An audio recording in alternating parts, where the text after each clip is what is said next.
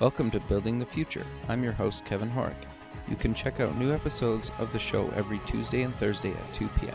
If you missed an episode or want to get more information about the show, please visit buildingthefutureshow.com.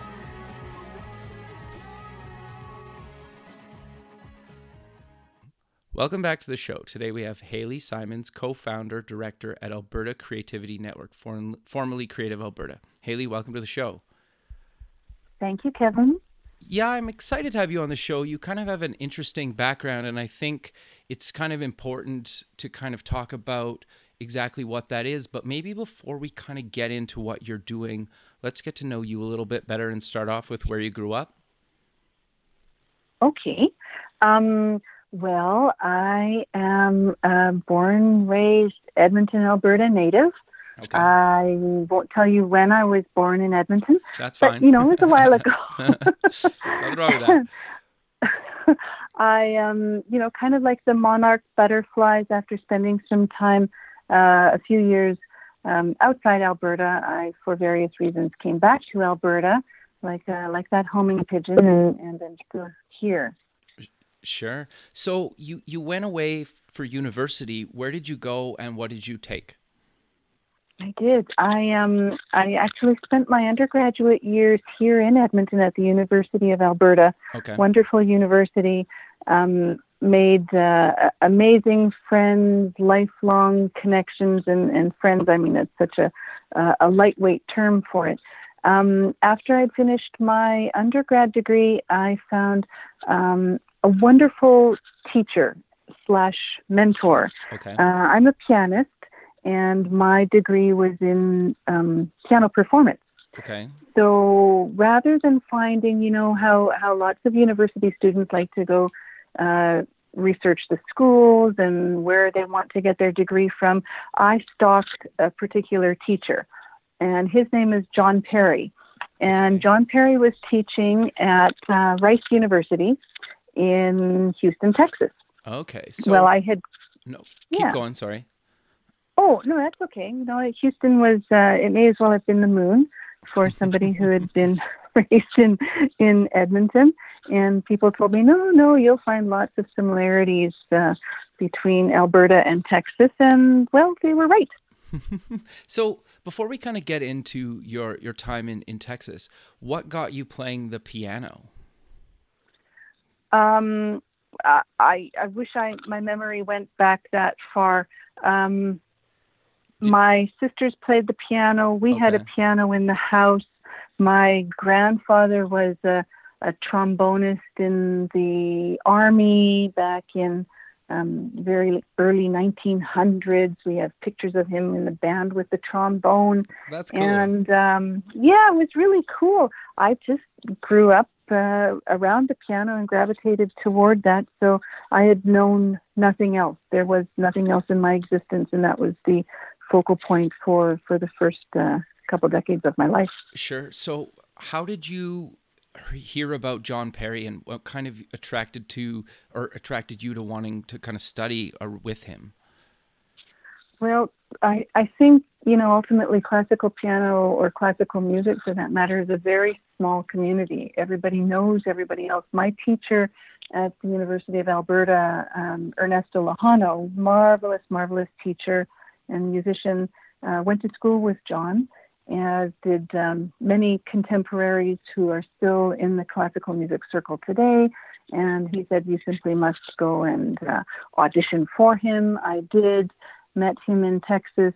Uh, I, actually, I met him in Banff, and he said, "Come to Texas." And I said, "Okay," because I would have followed him anywhere, and uh, and did spend um, a number of wonderful years there, and then came back to Alberta after I had graduated, and uh, had various uh, life events happen, and um, began uh, my PhD here back at the University of Alberta with um, Marek Jablonski, with the late Marek Jablonski. So I've been very fortunate to have uh, people who I consider um, musical and artistic gods in my life. And I don't say that term lightly. I, I, I'm not being flip about that.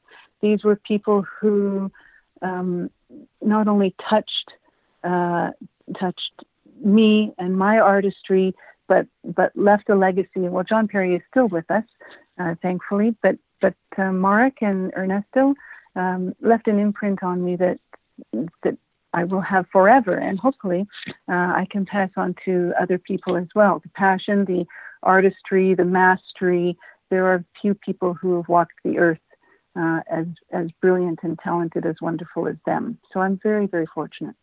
No, that's great. I, I think like a lot of people kind of even if they don't play music listen to music on kind of a daily or weekly basis and and you just see like with streaming services and stuff online like i was reading a stat today i think like spotify alone has over 50 million subscribers right i think just in in kind of you know the countries that they're in and that that to me was like huge because they're just one of a few right so if you mm-hmm. if you mm-hmm. take that like it, it's kind of fascinating to me so you're what are what's your involvement with Alberta Creativity Network and what exactly is it? Okay, that's a that's a big leap.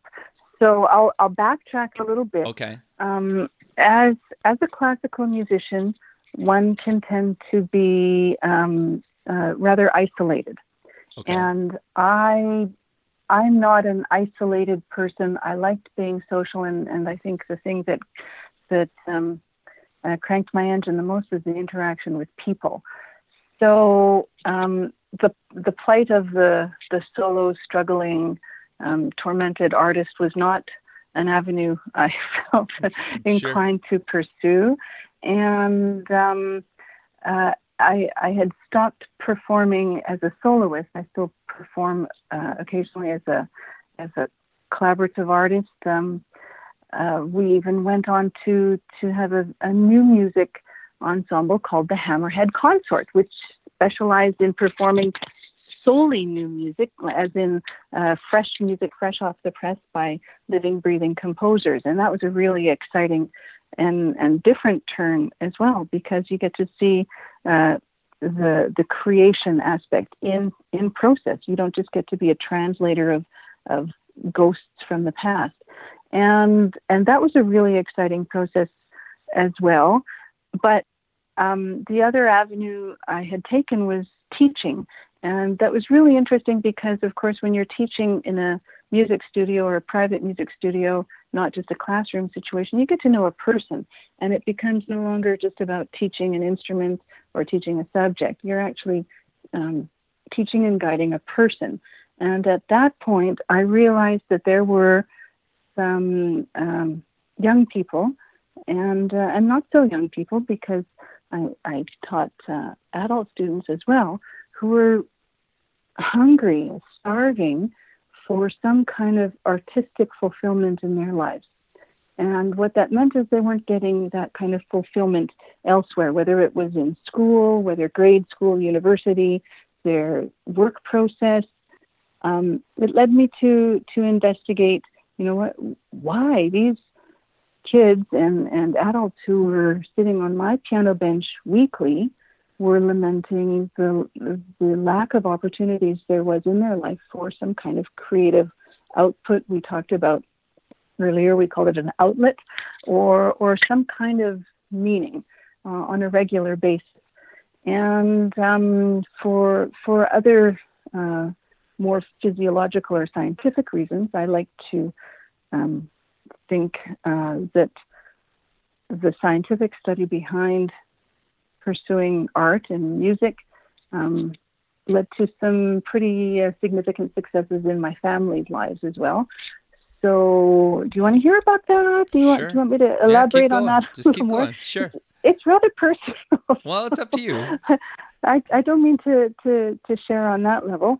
Um, there was a certain point uh, in in my life as as a mother of a youngster um, when uh, when we had a received a diagnosis uh, for my youngest child of um, uh, autism. Okay. At about the same time, we received the diagnosis of Alzheimer's from my mother. So I had on both ends of the spectrum uh, something that was clearly not quite uh, right, and uh, largely uh, inexplicable. There was no explanation for either of those. What I did know is that in both those cases, um, art and music, especially, were the triggers that that did something. There was response. They um, both uh, uh, grew and um, largely, well, in, in of course, in my mother's case, she she did pass away eventually, but but the music was the one joy in her life in her in her last days. As far as my daughters are concerned, um, that music really led to uh, uh, what is a, a, blossoming career and uh, a hugely successful uh, scholastic career.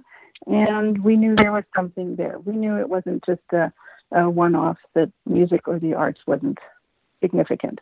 And so you couple that with what I had been seeing every day on my piano bench and these people wanting more. They just wanted more out of life. And, and um, I knew that the, it wasn't music per se.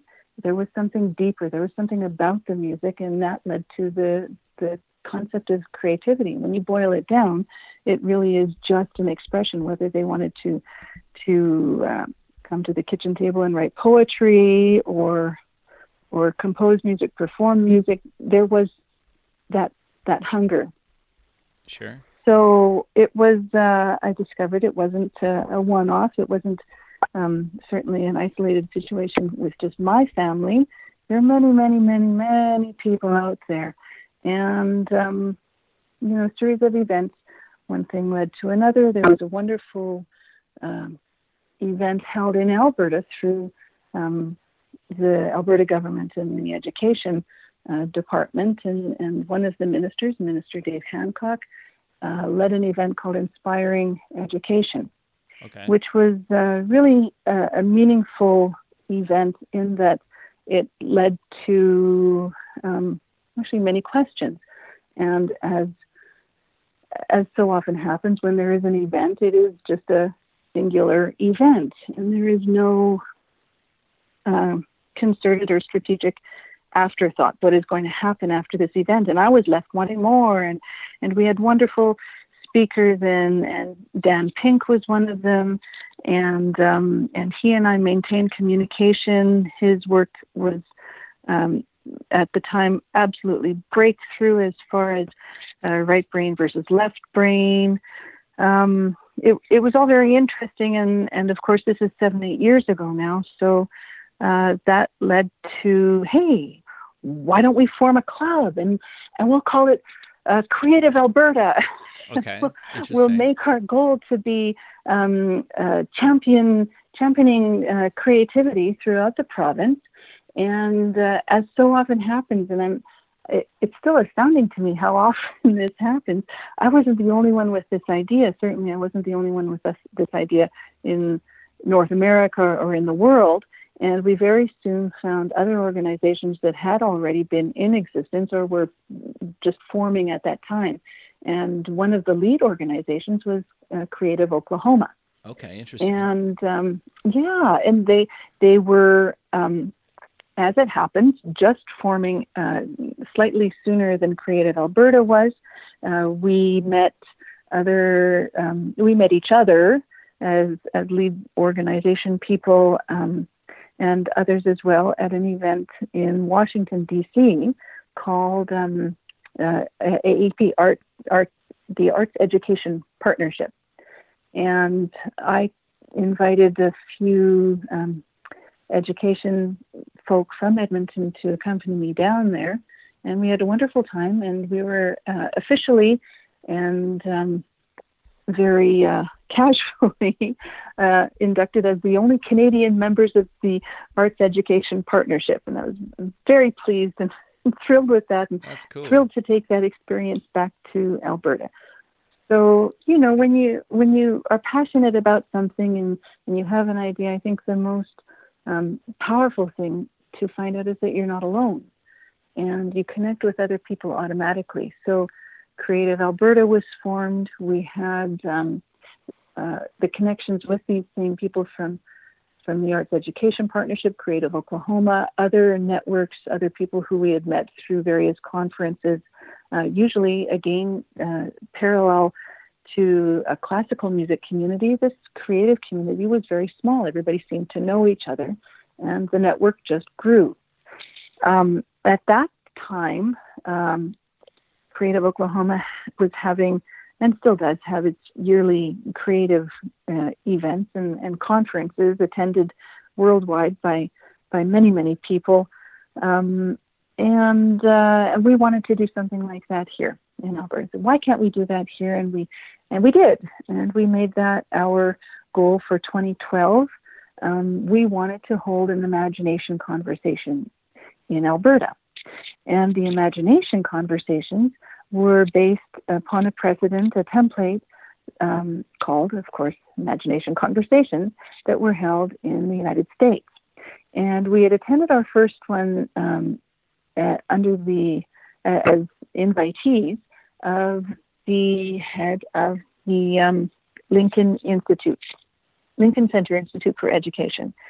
And this imagination conversation for them was the culmination of a number of other imagination conversations. And of course, it's all based on, yeah, you guessed it, uh, imagination and highlighting the importance of imagination and creativity in the um, development of, of innovation.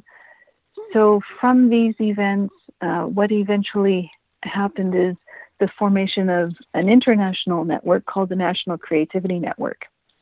And the National Creativity Network is still in existence. We still um, uh, champion uh, not just the arts, of course, we champion creativity, innovation, and imagination as it um, evolves through different uh, sectors, in the sectors of education, commerce, and culture. And so, of course, as the network expands, the conversation is expanding as well. And it has no longer um, just become resting on the one pillar of arts or arts education. It's really grown quite exponentially, and there there now is no limit. We changed the name Creative Alberta to the Alberta Creativity Network to parallel what the National Creativity Network is doing, and um, keeping keeping in our minds that that it really is a network, and that's what we are here to do: network and point people uh, not only to the importance of, of creativity and imagination in the development of innovation and um, other other development of, of other sectors, sure. education, but um, but to keep the conversation going and broadening it beyond our own geographical borders. That was really long-winded, Kevin. no, no, it's it's good. It's good. So I'm curious though, like you you guys are having these these conversations and you're you're growing this global network but how are you guys promoting kind of being creative and getting the arts into kind of you know the education sector and maybe getting governments to think about this or or people to that maybe aren't creative or consider themselves not creative? Because i think everybody's creative at least in my opinion. Um, but like how do you kind of promote the importance of creativity? Because i think pretty much without creativity, we wouldn't have pretty much anything that we use on a daily basis. And I think people don't even realize it's like that simple. It's astounding to me. Yeah, I agree with you 100%. It's astounding to me that that they can't recognize that it's that simple. And I think part of the challenge is to begin to to expand the conversation and the advocacy, it it isn't just arts advocacy. Um, it is uh, creativity advocacy. When you mm-hmm. elevate right. the conversation so there are fewer borders and fewer boundaries to to try and peg people into certain um, silos, the the conversations then become uh, enormous and really really valuable. So when you realize that um, the radio that everybody is listening to right now is a creative invention. It was invented by uh, not just a scientist. These are creative, innovative thinkers. And when you think of what it takes to, to create that, what it takes to create the technology that you're using right now, uh, everybody knows uh, the story of, of Steve Jobs and the, um, well, maybe they don't, and the and being kicked out of school, but the only class he really loved was the calligraphy class, and and the entire Apple empire was built on the the desire to design different fonts. Mm-hmm. So design is absolutely at the core of our existence. And when we think of art, it's really easy for us to slip back into what we've all grown up with, and that is the the segmenting, siloing um, construct, and really an artificial construct, and, and pretty recent artificial construct too, of here's my music class, here's my math class, here's my science class. And those kinds of divisions are artificial, and um, there is no reason why why they need to exist anymore.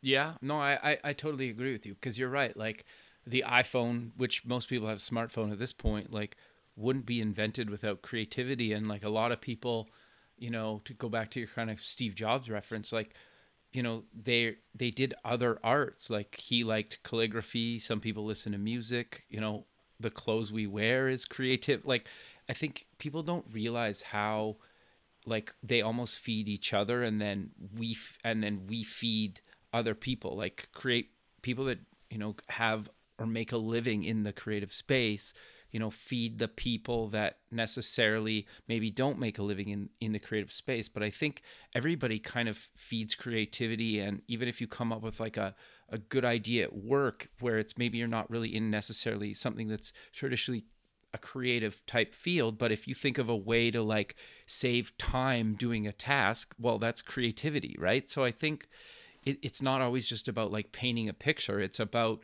you know kind of even solving problems at least in my opinion because the like the smartphone for example is you know revolutionary and super creative and it solves a real problem right? So you you kind of to your point like you you bring if you take down the barriers between kind of math and science and creativity and a bunch of other things it, it's just about you know kind of getting people to think and come up with new things and and hopefully make our existence on this planet better. That's how I see it. Do you kind of agree with that or or what's your take on that? I love the way you put that. I I absolutely adore the way you put that. And I think you absolutely hit the nail on the head Kevin because uh, creativity is a way of thinking.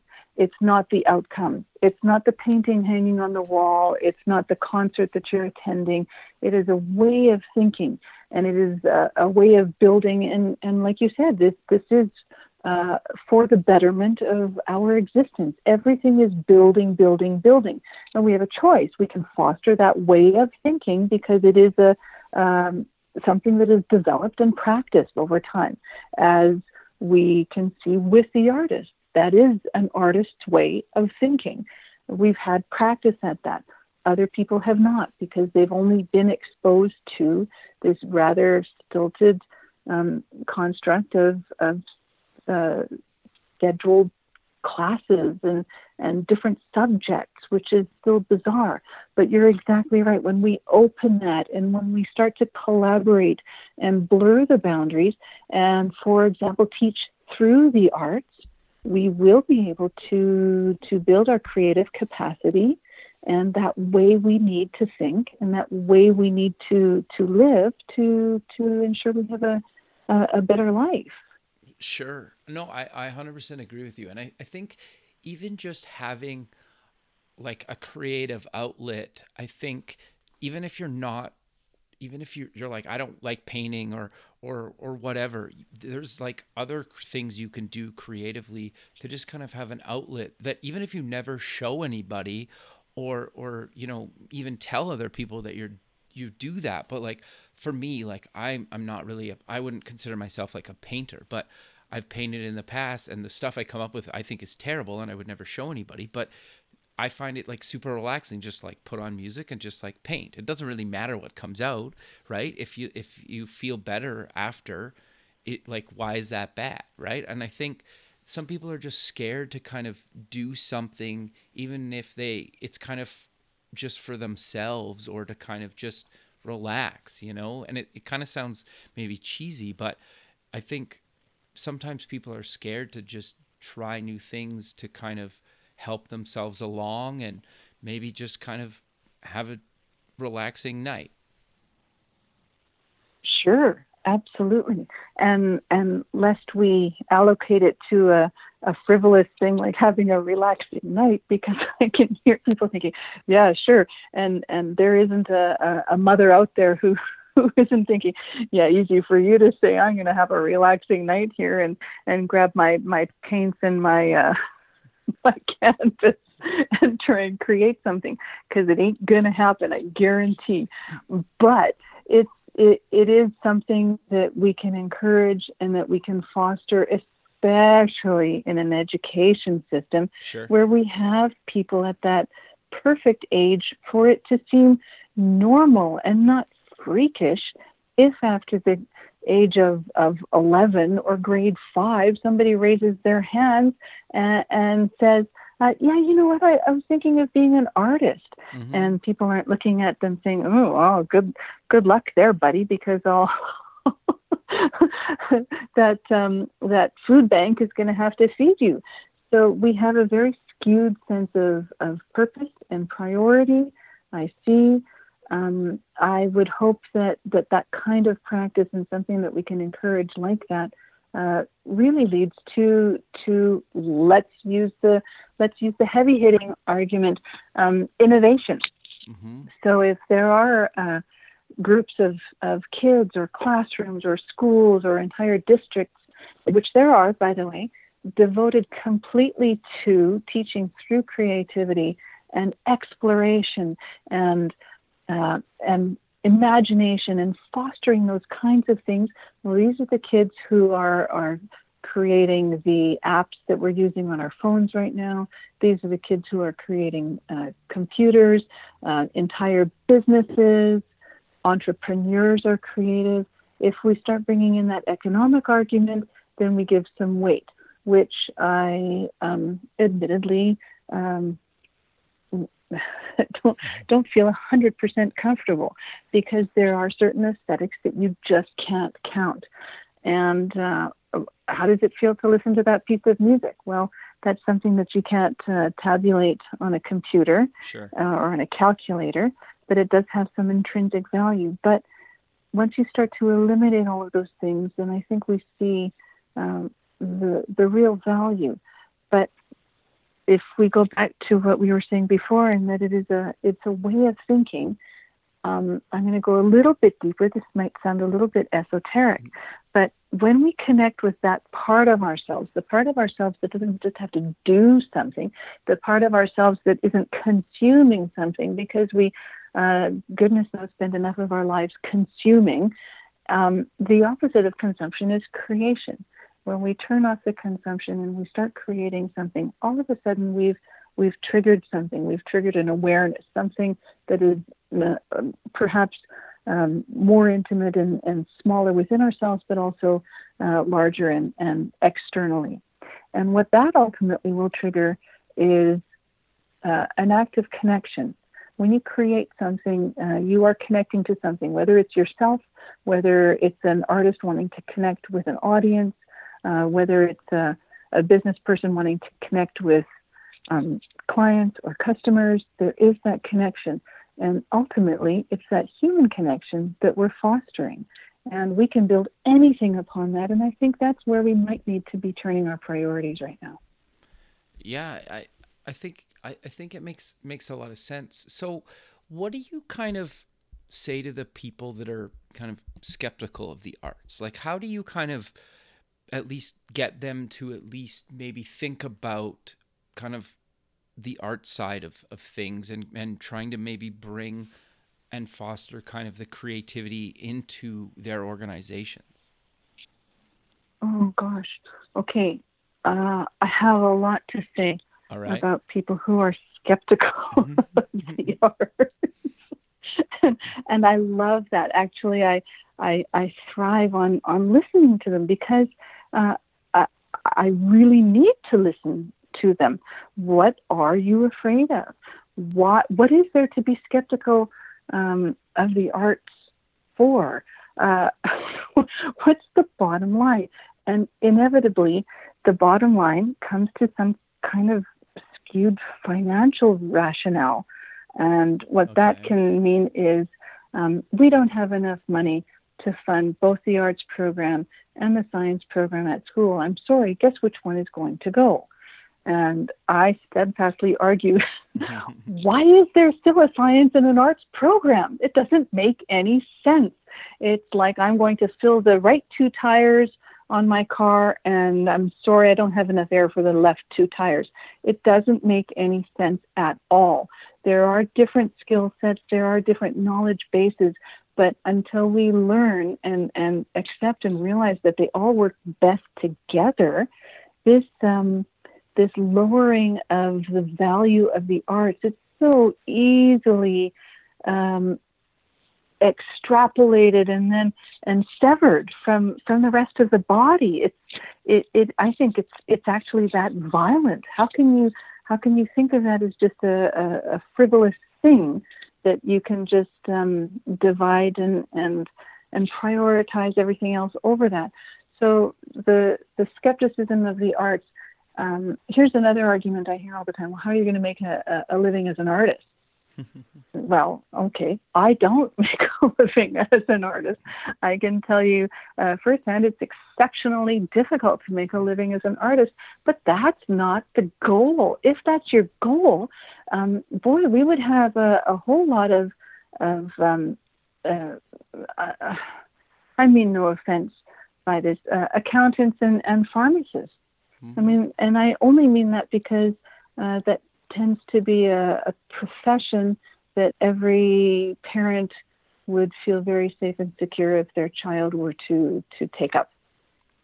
Sure. No, that's fair. Which but, is great. Yeah. No, fair enough. But like, I I guess like.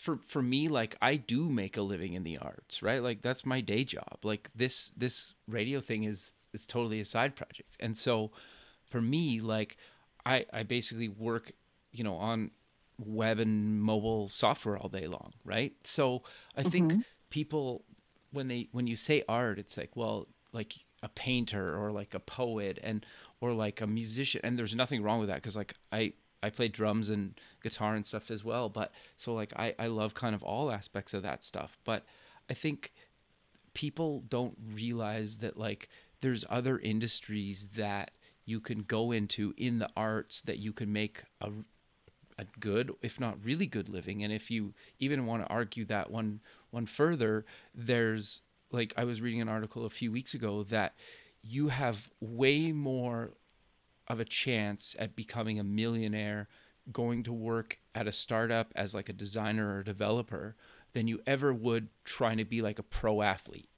And I was like, it's true, right? And so so many parents push their kids into sports, but in reality, if they're really looking to maybe potentially do something that they could live and do for the rest of their life, because we all know pro athletes can only do it for, you know, periods of time or maybe decades, but you could be a programmer or a designer for your entire life, right? And you can make a really good living at it. And I think just kind of promoting that and mentioning that I think just kind of getting the awareness out there, it's like, to me, that's still the arts, right? And writing code is an art form and it takes a lot of creativity. Or doing design for the phone that we all carry every day is, you know, it's the arts, right? So I think it's not always just kind of what we traditionally think of as the arts.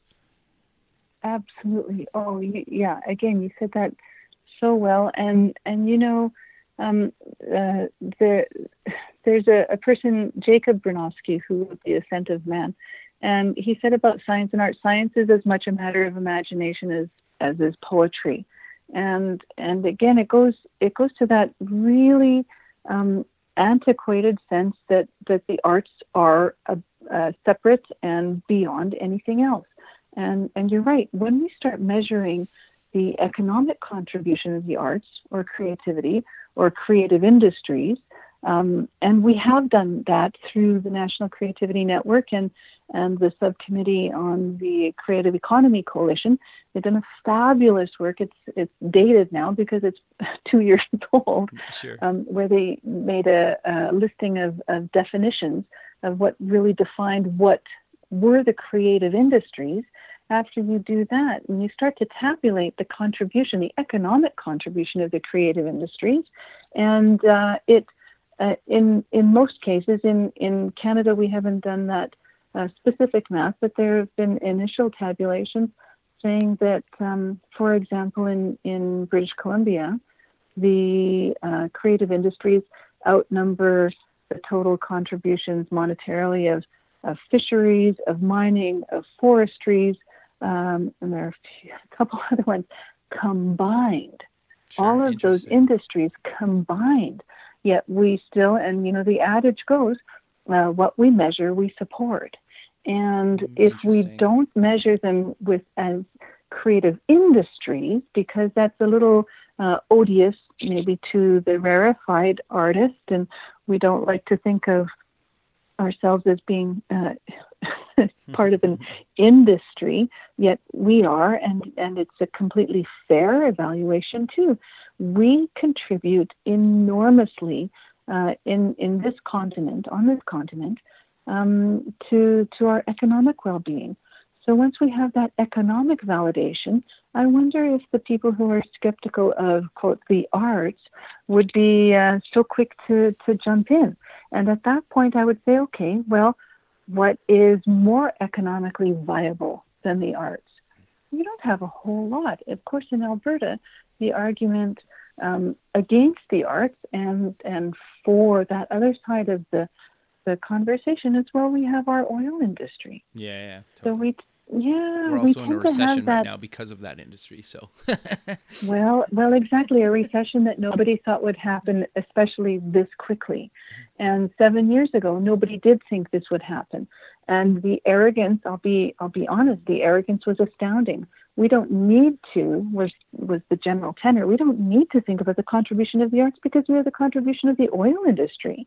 And when you're relying on that that um, uh, singular, you know, you know all uh, all bets on that that one horse, uh, something's going to happen, and it's almost like it was begging to happen, and of course it did, because we weren't the first um, region to see it. I mean, we we had we had our neighbors uh, to the south experiencing this years before, and then what? And then what happens when the bottom drops out? Whether it's the oil industry in Alberta or some other industry um, uh, in Finland, or you have to you have to be resilient and you have to be able to redefine, and it makes you really think about what what you want to prioritize in your life, in your family, in your community, and what is important to you. And at that point, it's not uh, oh, well, the arts are frivolous. Mm-hmm. Again, it's not something to be severed. It's uh, creativity, imagination. These are qualities. It's not. It's not a result. And and the arts aren't frivolous. It's an aesthetic. It's an aesthetic that few uh, in in this um, country or or throughout North America can do without. But um, the most uh, I think really the most compelling reasons for not dismissing the arts unilaterally like that is because of the relationship building qualities it has. Um, teaching things through the arts in an artistic way, uh, and still I, I am a little hesitant to use that that term because I know it does um, alienate some people. Um, it it does create better citizenry it creates uh, an air of empathy. Um, we get to, to foster relationships.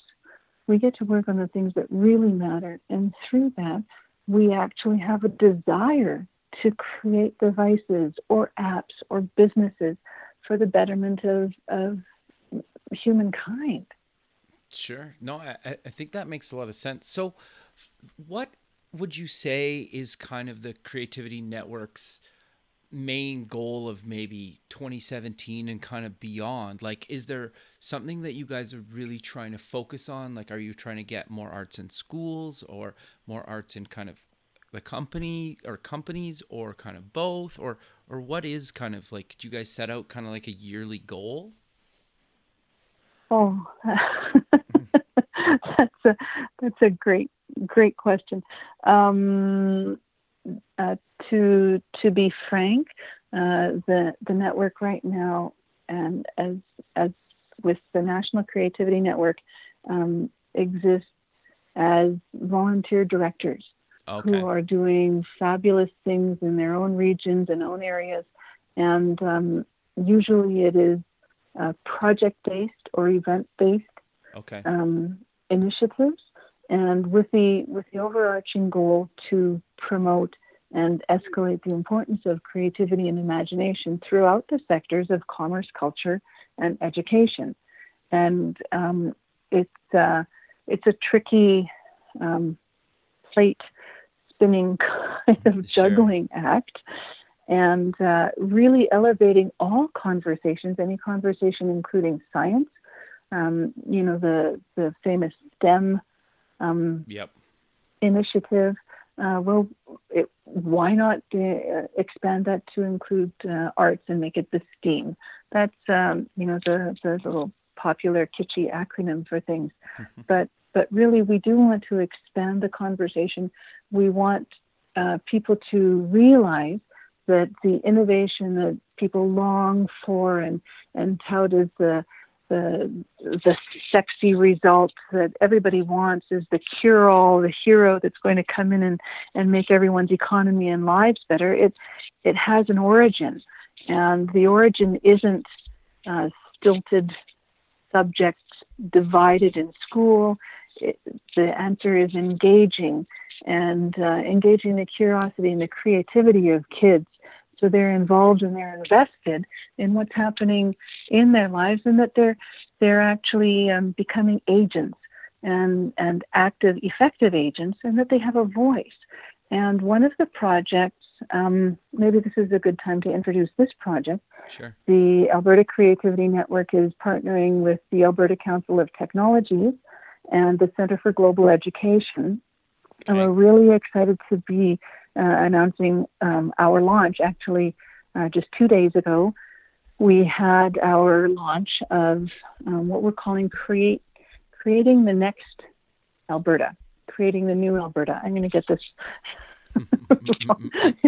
creating the new Alberta, and it's engaging youth.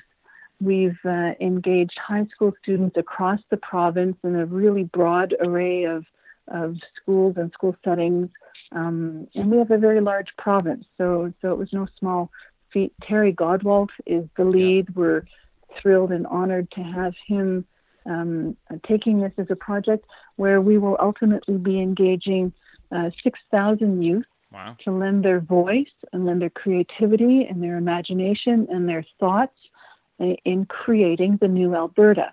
Now, uh, during our launch, I was really struck by one young lady's question. And uh, it may it may not surprise you that this uh, this question came from a young lady who attends uh, Victoria School of the Arts. Sure, that's where I went. Yep. Oh, good. Well, that's where my daughter is now. So I was uh, advocating, of course, for there to be that arts voice in this project because it's so important. But she very eloquently and diplomatically brought up uh, that this is um, uh, an endeavor largely launched by the Alberta Council of Technologies. She said, Where do we fit in? We are artists. We want to um, be a part of this discussion, but how are we going to fit in? And uh, Terry uh, replied, of course, that that's why the art school was chosen to be one of the participants. We also have a science focused school.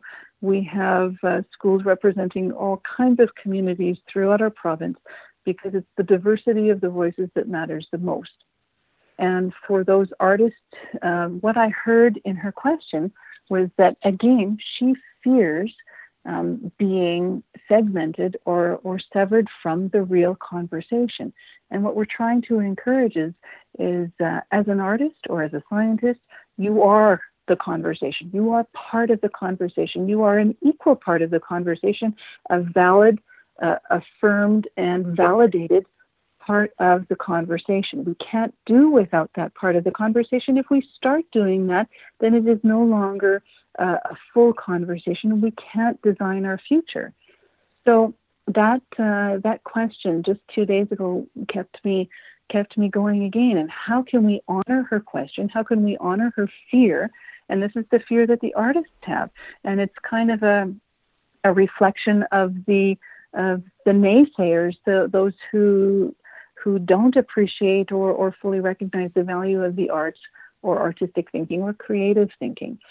So what I would say to that on both sides, because we do have fears on both sides, we have the artists hammering at the window to get into the conversation, and everybody afraid that their children are going to go off and be um, starving uh, artists and, and ballerinas on the street somewhere in in the freezing um, winters of, of Edmonton. But but what I would what I would say is that when we include everybody in the conversation and make sure that all voices matter and all voices are heard and all voices have an opportunity to collaborate together, then all of a sudden we get to experience the greatest common denominator. And they learn to look above economic or artistic or scientific considerations. They become people collaborating in a very creative way through very creative means. And I'm really excited to see what they come up with as their uh, output in the final white paper um, at the end of April, which is just a, a few short weeks away. Sure. Well, Haley, sadly, we're running out of time. So maybe let's close the show with mentioning where people can get more information about yourself and uh, the network. Okay, sure. Um, we would encourage everybody to, there are a few sites with a lot of acronyms.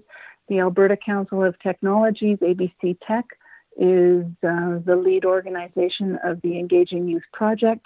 Um, the Center for Global Education is another. Um, Alberta Council, sorry, said that one already.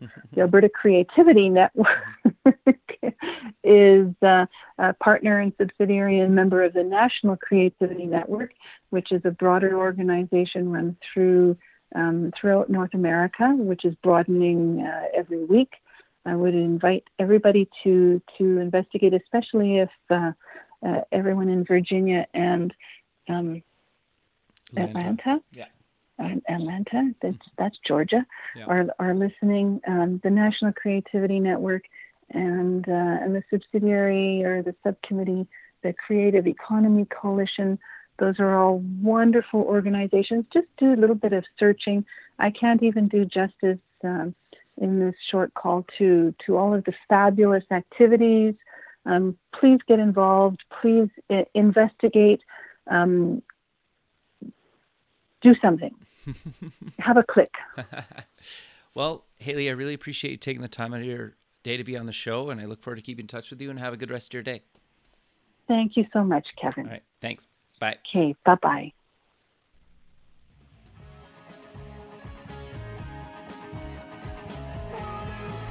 Thanks for listening. The music for the show was done by Electric Mantra. You can check them out at electricmantra.com and keep building the future.